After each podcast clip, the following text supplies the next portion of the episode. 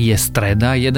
decembra a meniny má Hilda. Dnes by malo byť konečne pekne a zároveň príjemne chladno. V zime už takýto paradox býva. Obloha by mala byť skôr bez mrakov, niekde dokonca jasno, len tu a tam sa môže ráno objaviť hmla alebo jemné sneženie. V noci bude mrznúť, denné teploty by sa mali pohybovať niekde medzi mínus 1 až plus 5 stupňami. Počúvate Dobré ráno? Denný podcast denníka Sme s Tomášom Prokopčákom a ak radi alebo veľa cestujete vlakom, dnes si chod poďte kúpiť tlačené sme. Kolegovia tam nachystali veľký cestovný poriadok vlakov na rok 2020, takže môže byť pre vás užitočný a pozor, niektoré zmeny začnú platiť už v decembri.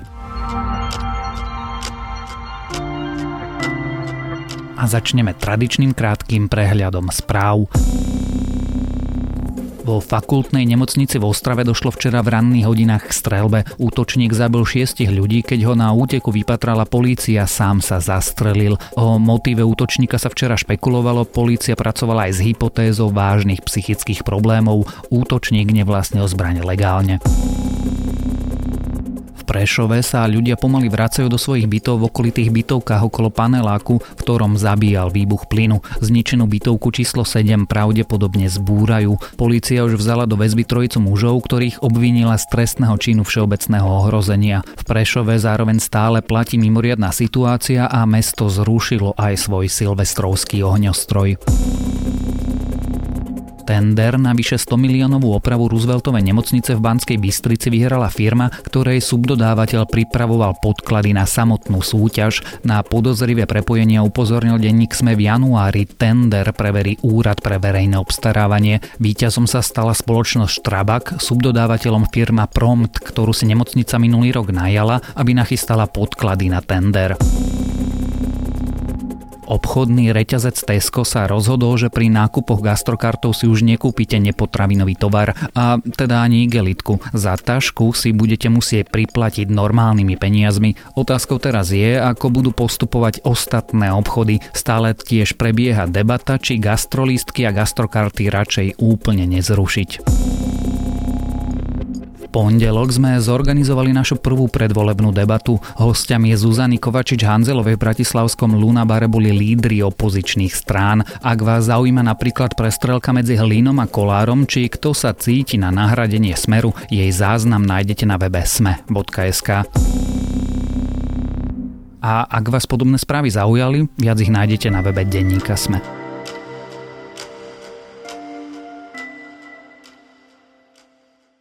Strana Smer cez víkend oslavovala 20 rokov, lenže na jej každoročnom slávnostnom sneme prvý raz nebol Robert Fico. Prišlo mu totiž zle, mal vysoký, ale naozaj vysoký tlak a skončil v nemocnici. Po operácii srdca sa o zdraví viacnásobného premiéra špekuluje relatívne často, navyše špeciálne v situácii, keď v jeho strane možno prebieha a možno aj neprebieha, poznáte predsa Petra Pellegriniho, zápas o moc. Ako je na tom teda Robert Fico a prečo je to otázka, na ktorú by verejnosť mala poznať odpoveď sa dnes budeme rozprávať s politickou reportérkou denníka SME Luciou Praus. Chcem e, pripomenúť a zopakovať, že žiaľ pre náhle problémy e, s naozaj vysokým krvným tlakom musel pár minút pred začiatkom nášho snemu odísť e, z rokovania pán predseda strany Robert Fico.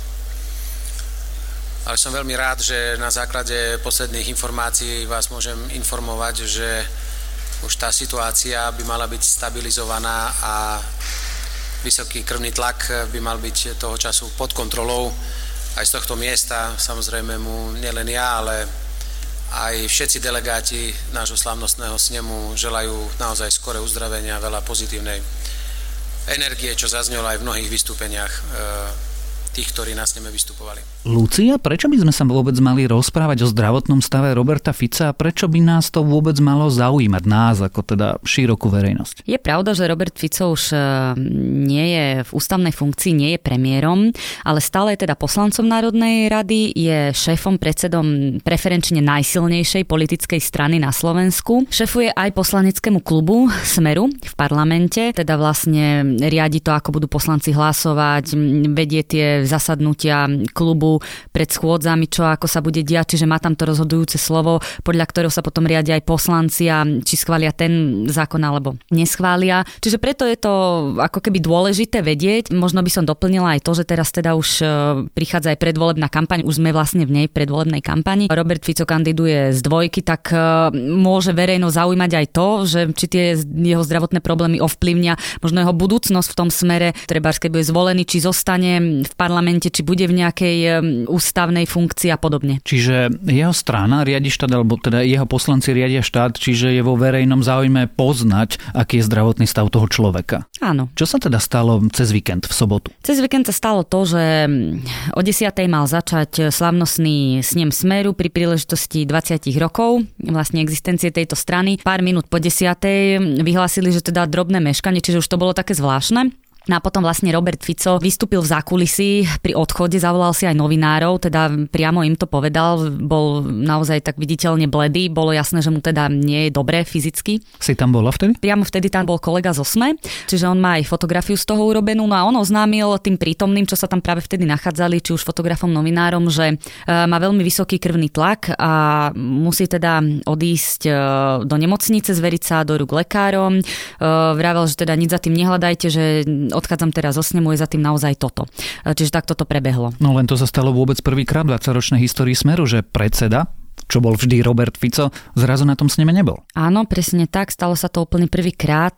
On zrejme aj, aj vyčkával, že čo s tým tlakom, preto sa oddialoval začiatok toho snemu, lebo zrejme tam chcel ostať a chcel sa prihovoriť tým stranníkom, ale z tých informácií aj potom z kulárov, čo bolo na tom sneme, tí poslanci Smeru hovorili, že ten tlak bol naozaj veľmi vysoký a že tam teda už sa nedalo nejak že vyčkávať, alebo že teda skúsi vystúpiť a zvládne to, lebo tam už naozaj zasiahli aj tí zdravotníci a povedali, že treba to riešiť vlastne u lekára naozaj. Tak tam už išlo o život a napokon Roberta Fica si v nemocnici chvíľu aj nechali. Ako vyzeral smer bez smeru? Nebolo tam teda e, badať nejaké zásadné, ako by som povedala, odlišnosti. E, samozrejme o tej najzásadnejšie, že tam teda nevystúpil Robert Fico s príhovorom ako každý rok, ale inak sa to nieslo v nejakej takej tradičnej atmosfére. Vystúpil teda s príhovorom len Peter Pellegrini, ale ten program vlastne bol ako každý rok, že odovzdávali tam nejaké ocenenia. Vystúpilo sa s príhovorom, bola tam diskusia, vystúpili nejakí hostia. E, na záver teda poslanci navrhol jeden z delegátov, aby prijali také spoločné uznesenie, že teda držia Robertovi Ficovi pál palce a to nech sa, sa rýchlo normálne uzdroj, hlasovalo?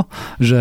Tak oni tam nehlasujú nejak tak, že akože väčšina menšina, ale bolo to také akože ako keby prijaté, hej, zhodli sa na tom, čiže toto boli ako keby také tie odlišnosti od, v porovnaní teda s minuloročnými a predošlými snemami. Čiže snem nejako prebehol, oni si tam niečo odhlasovali, niečo si tam porozprávali, pustili si video, niekto mal príhovor, ako je na tom Robert Fico teraz? E, vyzerá, že je ten jeho stav stabilizovaný. Už v sobotu po bede po konci snemu na záverečnej tlačovej konferencii premiér Pellegrini povedal, že dostal informáciu, že teda ten krvný tlak má už v nejakej norme, že teda už to nie je nejaké hraničné alebo vysoké. Nespresnil ani v akej nemocnici bol a doteraz sa nám tam nepodarilo zistiť, lebo vylúčili z Národného ústavu srdcových a cievnych chorôb, že by bol tam. Špekuloval sa to ako jedna z možností a tá, taká tá najhlavnejšia možnosť, lebo tam ho vlastne operovali v roku 2016 pre problémy so srdcom a vlastne v pondelok hovorca Smeru mm, už oznámil, že teda v domácom liečení, že už nie v nemocnici. Vysoký krvný tlak je symptómom, symptómom niečoho iného. O zdravotnom stave Roberta Fica sa napokon rozprávame už od roku 2016.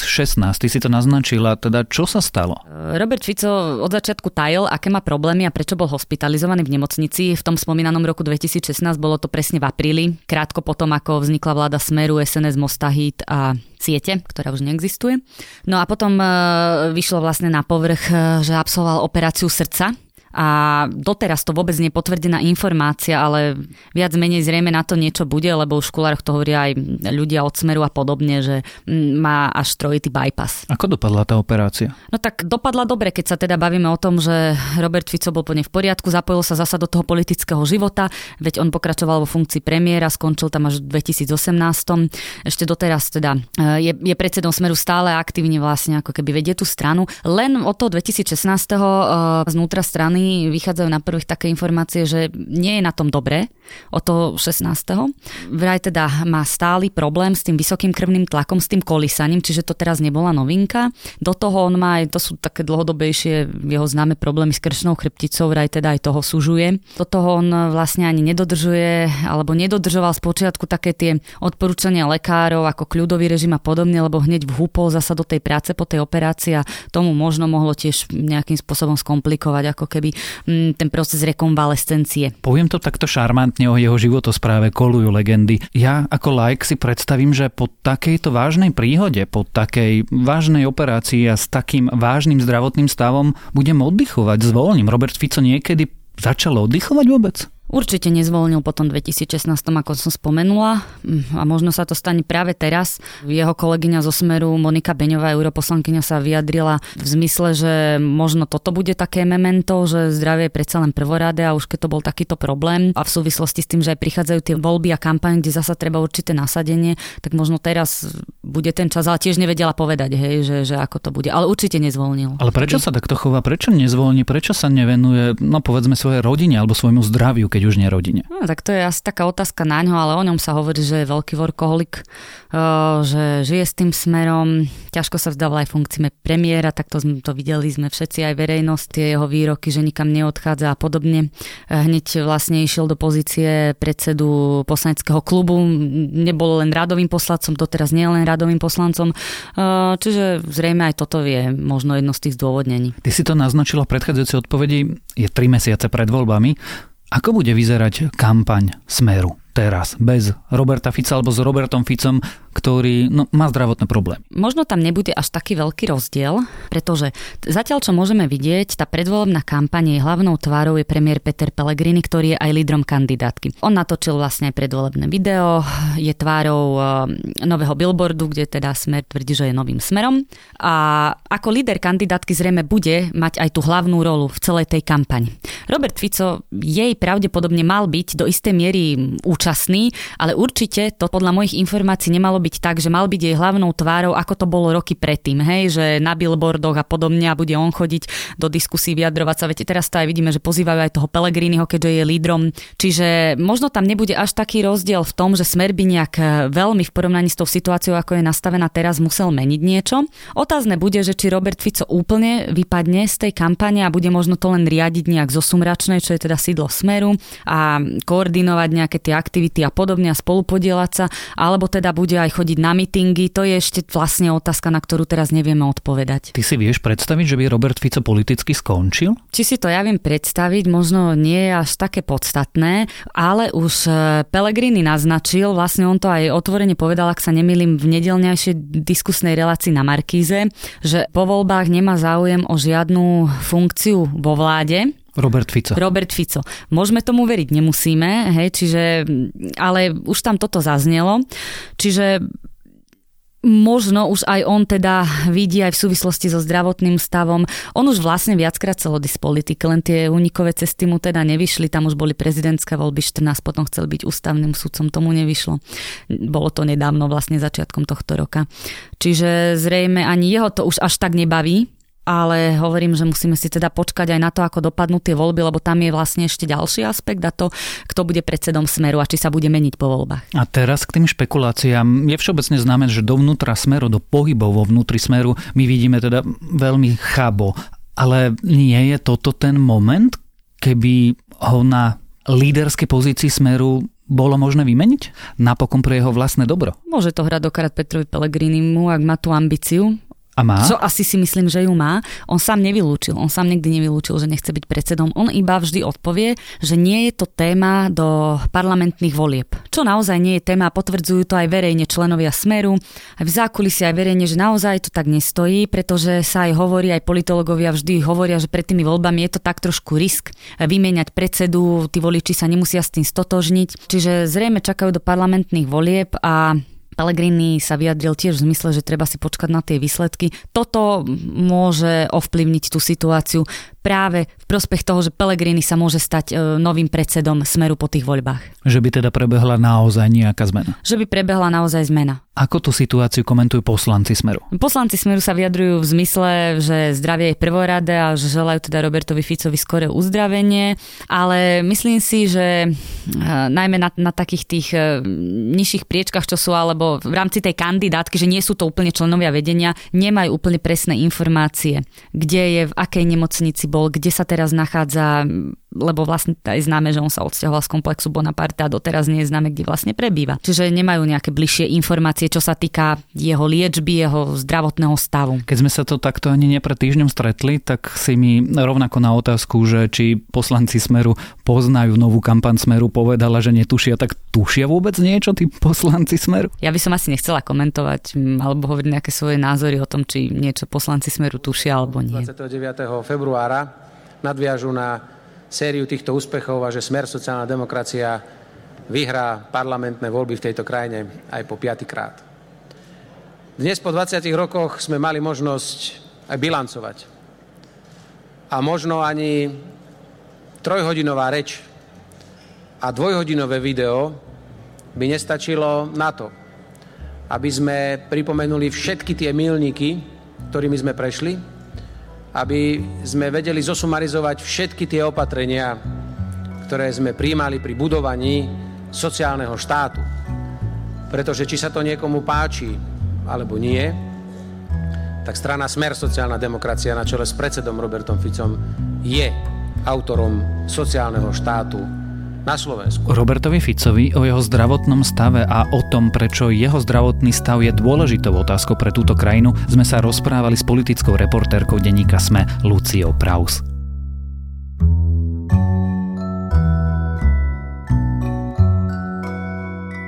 A moje dnešné odporúčanie je čisto zištné. Po prvé som fanúšikom Sapkovského zaklinača a po druhé spustili sme k zaklinačovi nový podcast. Ondrej Podstupka a jeho hostia ešte pred štartom seriálu na Netflixe spoločne čítajú knižky zo sveta Geralta z Rivie a včera spustili nultú epizódu. Prvá plnohodnotná vyjde v útorok 17.